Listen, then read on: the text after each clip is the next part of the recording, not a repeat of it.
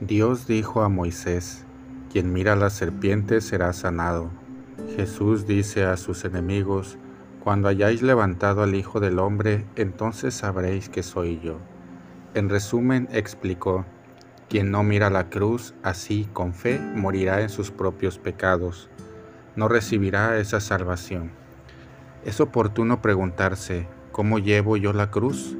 ¿Como un recuerdo? Cuando hago la señal de la cruz, ¿soy consciente de lo que hago? ¿Cómo llevo yo la cruz? ¿Solamente como un símbolo de pertenencia a un grupo religioso?